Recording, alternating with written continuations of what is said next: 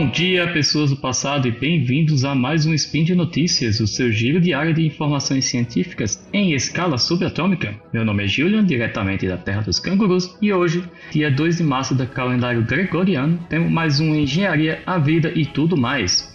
E hoje vamos voltar aos ares com mais duas notícias legais sobre o que o setor tem feito para reduzir suas emissões de CO2. Rola a vinheta, editor. Notícias.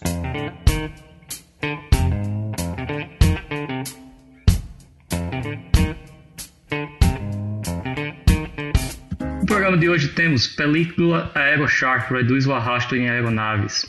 Airbus e CFM irão demonstrar um A380 movido a hidrogênio até meados dessa década. Vamos lá para a nossa primeira notícia. Ela foi publicada no querido Techsplore no dia 25 de fevereiro e desde os primórdios desse programa, tenho trago notícias de tecnologias ah, inspiradas na natureza, muitas delas do setor de aviação. Mas geralmente essas notícias são inspiradas em pássaros, quando relacionado à aviação, claro. Sendo elas aquelas sobre as pontas das asas das aeronaves sendo inspiradas em aves de rapina. Um dos primeiros ah, spins que a gente gravou. Dessa vez, nossa notícia vai do mar para os céus. Então, todos nós sabemos da agilidade dos tubarões enquanto nadam, e também sabemos de vários e vários estudos que são inspirados neles para desenvolver tecnologias que auxiliam na aerodinâmica dos produtos finais. Vocês devem lembrar daqueles trajes de natação da Speedo, inspirados na pele de tubarão, que foram polêmicas há algumas Olimpíadas atrás por darem uma vantagem desleal aos nadadores que usam esses trajes. Então eles chegaram até a proibir a utilização deles durante as Olimpíadas ou outras competições internacionais.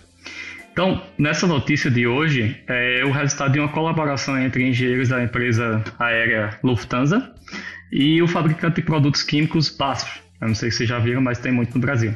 Que resultou no material chamado Aeroshark. É, nada original, né? Essa empresa, essas empresas se juntaram e se inspiraram na estrutura da pele do tubarão, assim como a Speedo fez, que possui milhares de microescamas com uma espécie de canaleta nelas, que ajuda a direcionar a água ou o ar numa forma mais linear e reduzir drasticamente o arrasto enquanto o tubarão nada. Então, reduzindo também o esforço que ele faz para nadar. Desse estudo, eles desenvolveram uma película adesiva para ser colocado na fuselagem do avião, por cima da pintura, é, que convenhamos, até parece um pouco com o formato de tubarão, né, o avião. E assim como o tubarão, diminuiu o arrasto na aeronave, ou diminuiu o esforço para que a aeronave se desloque. Então, os pesquisadores descobriram que aplicando a película em toda a fuselagem de um Boeing 777, poderiam reduzir o consumo de combustível em 1,1%. Mas, tudo isso, 1,1% parece nada, isso é até tolerância.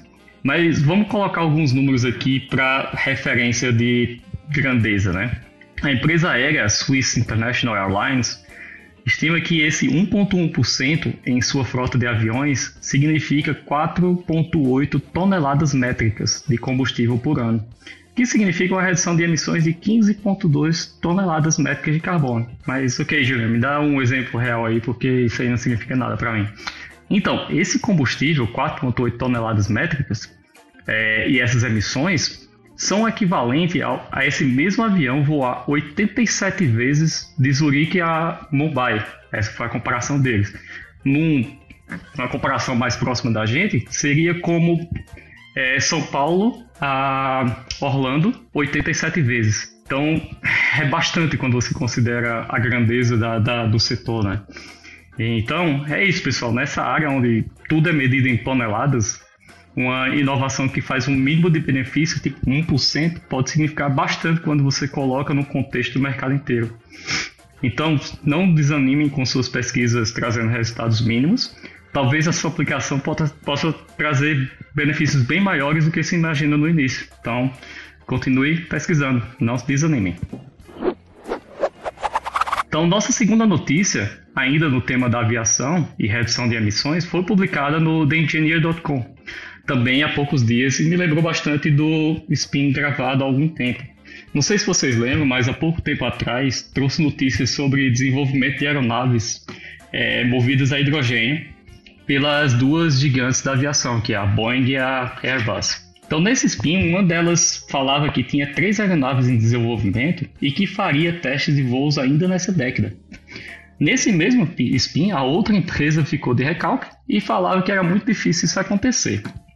Então, essa semana a Airbus resolveu pôr um pouco mais de lenha na fogueira e deixar a Boeing com ciúmes. A Airbus anunciou que, em parceria com a SFM, que é uma empresa, um consórcio de desenvolvimento de motores aer aeronáuticos, anunciaram que vão utilizar um A380 como aeronave de teste. Isso mesmo, pessoal. A maior aeronave de passageiro do mundo. Isso só demonstra o quanto a Airbus está levando a sério a pesquisa com relação ao hidrogênio como combustível.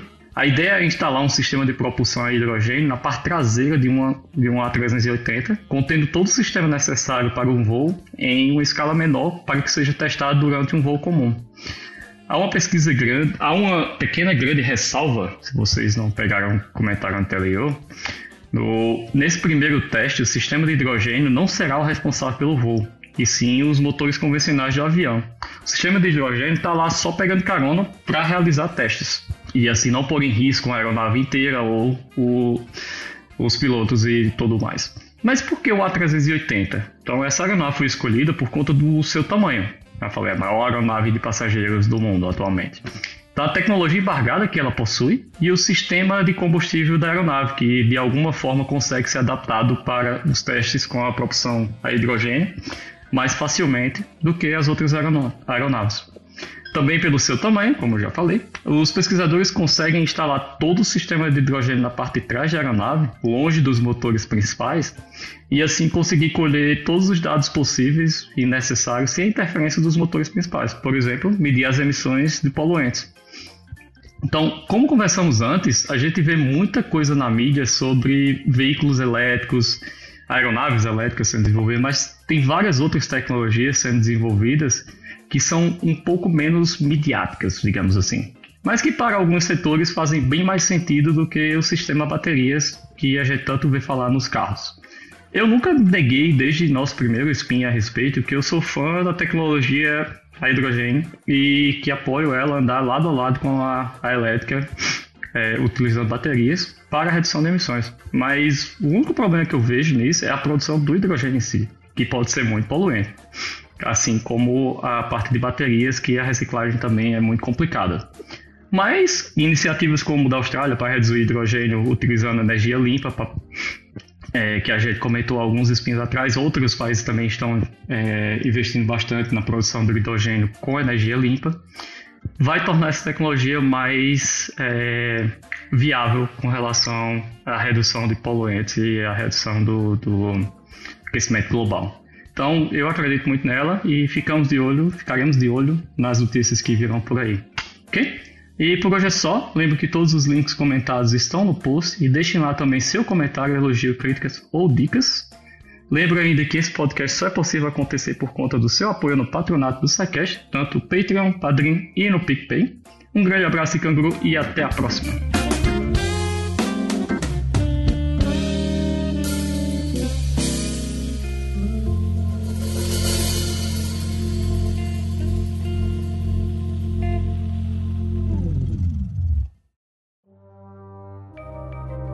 Este programa foi produzido por Mentes Deviantes. deviante.com.br.